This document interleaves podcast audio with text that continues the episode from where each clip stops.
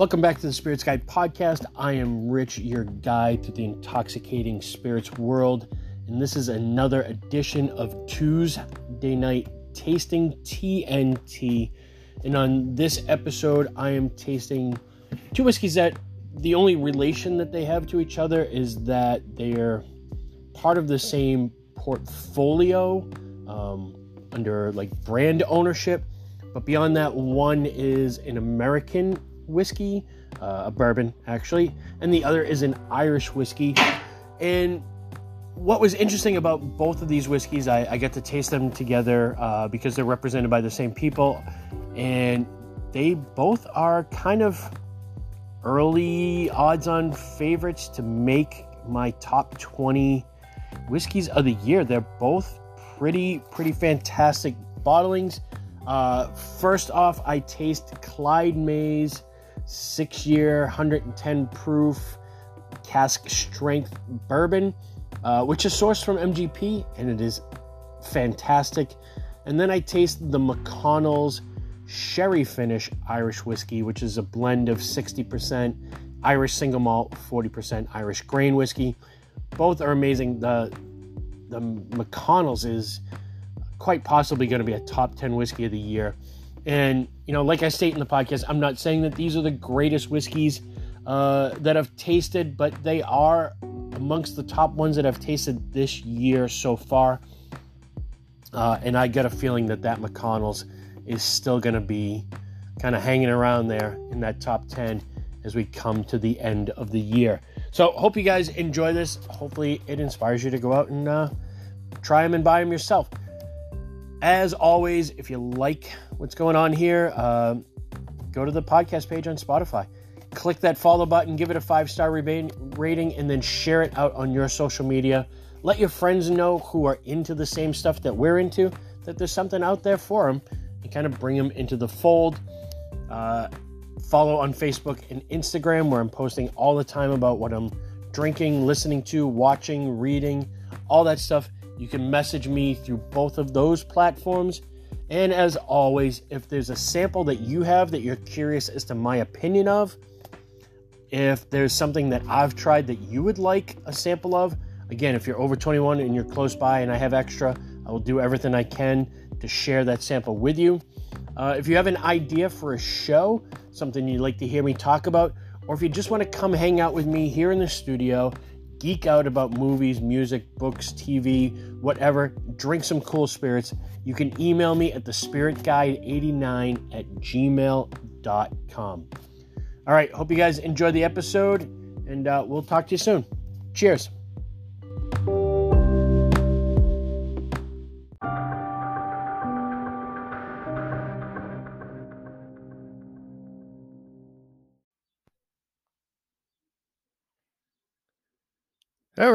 So here we are. It's Tuesday night tasting.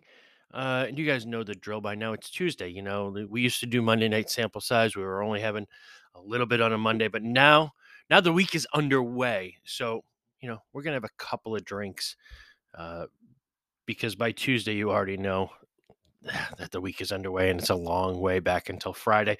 So, what I've got tonight, you know, sometimes we're doing this as a, a yay or nay. Is this going to be something I'm going to bring into the store? Maybe there are two things that are connected somehow or like a mini flight. But this is, these are two whiskeys that, you know, in full disclosure, I've already tasted. Uh, I've already made my decision. They are yay. They are coming into the store. They are not here yet. In fact, one of them won't even be released in the US until June 1st. So you'll have to wait a little bit for that. These are early contenders. Uh, it's a little bold of a prediction, but these are early contenders to make my top 20 whiskeys of the year. One of them might make top 10. I'm not going to say that they're the two best whiskeys I'm going to taste this year, but they're pretty pretty goddamn good. Um, in in the first one that I'm going to taste is Clyde May's six year barrel proof. It's what they call their special reserve. So, a couple of things with this, I'll, I'll give you a little story. And again, we don't do too deep of a dive on these tastings, but this does kind of require a little bit of a story. So, Clyde May is an actual person. He was a bootlegger moonshiner in Alabama. Um, Clyde May as a brand has now become the official spirit of Alabama. I, I uh, make your own conclusions on that. And you know, and they make some interesting products. They make their base level, their base model, what's called the Alabama style whiskey. Can't be called bourbon, but what they do is they actually dry hop it with apples, which was a recipe that Clyde May used, you know, hundred or so years ago, maybe 80 years ago. Um, and it's a really interesting whiskey. They make uh, a bourbon. Well, well, we'll talk about whether they make, but they bottle a bourbon um, and they bottle a rye. You know, their their whole sort of premise in in brand identity is that they're Alabama centric and it's an Alabama style whiskey. And Clyde May is an Alabama guy. Now, you know, sometimes I, when I do these tastings, I, you know, I get sort of defensive and I'm protective of my customers and I I like transparency. Um, you know, there's certain things that don't matter, but I feel like if you don't sort of discuss them, it, it shows you're hiding something. Um, so when I, I met with the quote unquote brand manager, the, the people who are pitching this to me. And by the way, one of them is a very good friend of mine. His name is Ken Murphy. Uh, he used to be my representative from Virginia Distillery, which is why I took this meeting for Clyde May's. And so, you know, they pitch in this Alabama, Alabama, Alabama, and I said that's that's great, but you don't make it in Alabama. It's it's not made there it, it's great that you can throw Alabama on there as a proprietary name. It's it's amazing that you convinced the the governor of Alabama to make this an Alabama product, but it's all MGP, and let's not BS about that. Um, you know, and, and I almost took a little bit of an adversarial stance to it, but just because I, I like the transparency and I don't like to be bullshitted when it comes to the things that I want to spend my money on or things that I'm going to ask my customers to spend their money on. Uh, so I guess what we find is is that they're actually building a distillery in Alabama. Right now, the juice is coming out of MGP, which I don't really care about because MGP makes amazing, amazing whiskeys. You know, there's a reason they are what they are. Uh, but that being said, like you know, if you see the Alabama style whiskey, it's not being made in Alabama. Does that mean it's not good? No, it's still an interesting, tasty product that's you know worth giving a shot to. I want to say that one's about 85 proof. Then their bourbon is like 90s.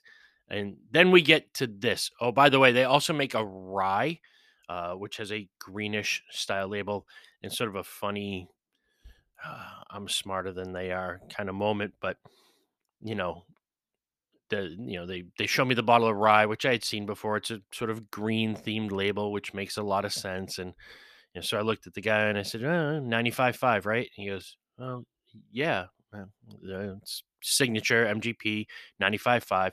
So already I have decided at that point that I wasn't going to bring it in anyways. I, I knew that before we even asked that question because there's so many brands that are putting out, you know, from Bulleit to George Dickel to Rebel that are all using that same Indiana style rye that to me don't have they're good, but they also don't have so much distinction between them that I feel like I need one more of those bottlings on my shelf. It's kind of like, you know, once you've got Truly and White Claw, how many more seltzer brands do you need to carry? Like you there's a hundred of them out there, but at one point it just becomes uh, sort of redundant. But then we tasted this. This is their six year barrel proof, again, what they call special reserve.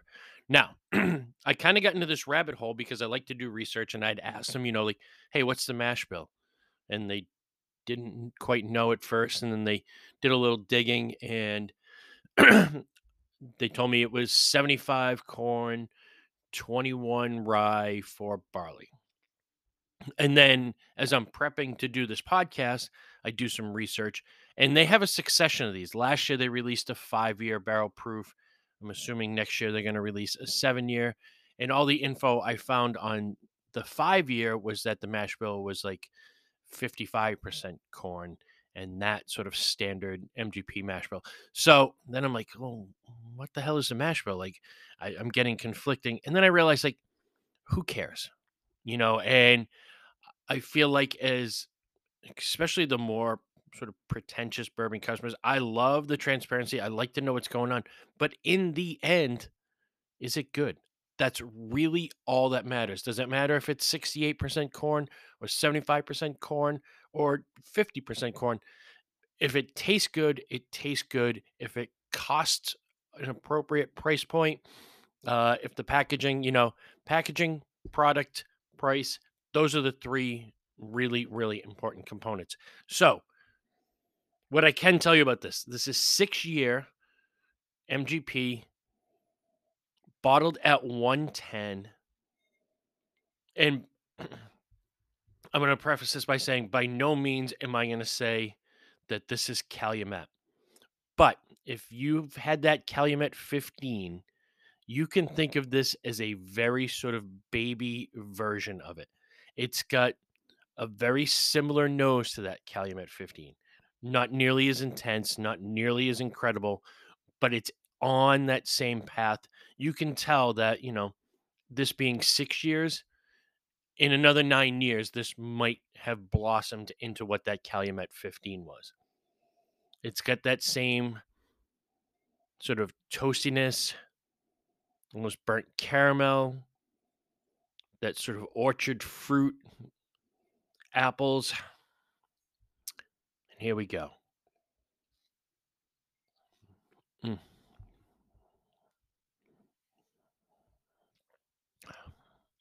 Yeah. Dark, viscous, toasty.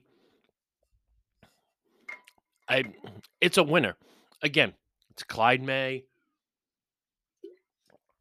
I'm not I'm not saying I don't like the brand. It just doesn't I'm sort of indifferent to it. But this bottling this is a winner, you know, and when it comes in, it's going to be priced good. It really is a baby Calumet 15, you know, it's just it's a younger it feels like a younger version of that whiskey. It's got that same dark depth of flavor, toasty oakiness. At 110, it's a good proof point where you can have a couple of glasses. It's going to hit you a little bit harder than a, you know, a 90 proofer obviously. Um, but for a cask strength, which is, you know, kind of how they're marketing it, to me if it's cask strength and it's that low, you're actually getting kind of more intense flavors there. No, that is a winner without a doubt. And I could very easily see that, you know, if I had to do a, a top 20 so far, and quite honestly, it's been a, a, thin, thin year, which I feel like that happens almost every year with with whiskey, and then all of a sudden in the back half of the year, new releases just start hammering at you, uh, and that top 20 list rounds out really, really quickly. This one is this is an early contender for top 10. Dare I say maybe top 5 depending on how the rest of the year pans out. But this is definitely an early contender for a top 10 whiskey of the year. By the way, at this point, uh, Barrell Spirits Dovetail is right up there in the top one or two as it stands. And what this is is this is McConnell's Irish whiskey, but sherry cask finish. Now, McConnell's is a brand that wasn't available in the U.S. till a little over two years ago, right before the pandemic. I actually met with this same company, different people, but you know the same brands that they're representing, uh, and they pitched me on McConnell's. I loved the packaging, I loved the price, and I loved the product. Uh, 60% single malt Irish whiskey, 40% grain whiskey. And it just tasted like a great Irish whiskey for really, really short money with a very classic packaging. Um, you know, Corey and I talk all the time about like, does this bottle look like what it's supposed to look like? You know, if it's a a whiskey from Arkansas, does that bottle look like something you'd find in a bar in Arkansas? You know, or you know, a Virginia whiskey that looks like it should be in Virginia this packaging looks like something that came out of Ireland in the 1920s. The script, the color of the label, you know, it's got a green label on the regular McConnell's. The sherry finish has that sort of crimson maroon label, but the same script, the same shape bottle.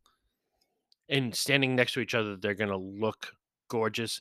Uh, and they look like something you'd find on a 1920s, 1930s Irish bar.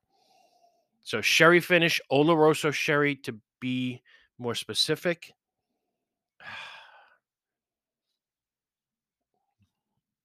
mm. Mm-mm-mm. It's got all that nutty, raisiny, sherry flavor. Underneath it, it's got that single malt kind of cereal notes, um, those sort of grainy white flour notes. Yeah, this for the price point, the packaging, and the product um, is it good? Yes. Uh, is it worth the money? Without a doubt. Does a bottle set a conversation on your bar? It it absolutely does. For a brand that hasn't been around for you know, it's been around less than three years in the American market. There's still a lot of people who haven't seen it. So yeah, it's definitely gonna. It looks like a like an apothecary bottle kind of, um, or what they would call a pill bottle. I love the packaging. Again, it, it, it, just hasn't been around long enough where people have recognized it and they see it everywhere. And there's not a lot of stores that have taken a chance on this kind of tiny little Irish whiskey brand. But, you know, I like good stuff and I like good stories. And so I brought it in knowing that maybe not everybody else would have it. This is fantastic. It's another it you know, we think of sherry whiskeys, uh, you know, in scotch because there's so many what we call sherry bombs. Uh, it's nice to start to see some other spirits that are using sherry barrels to finish because it just adds so much so much flavor and my hope is that it inspires people to go out and buy a bottle of oloroso sherry and try it on its own um, and kind of see what it's all about all right one more sip of this mm, mm, mm, mm.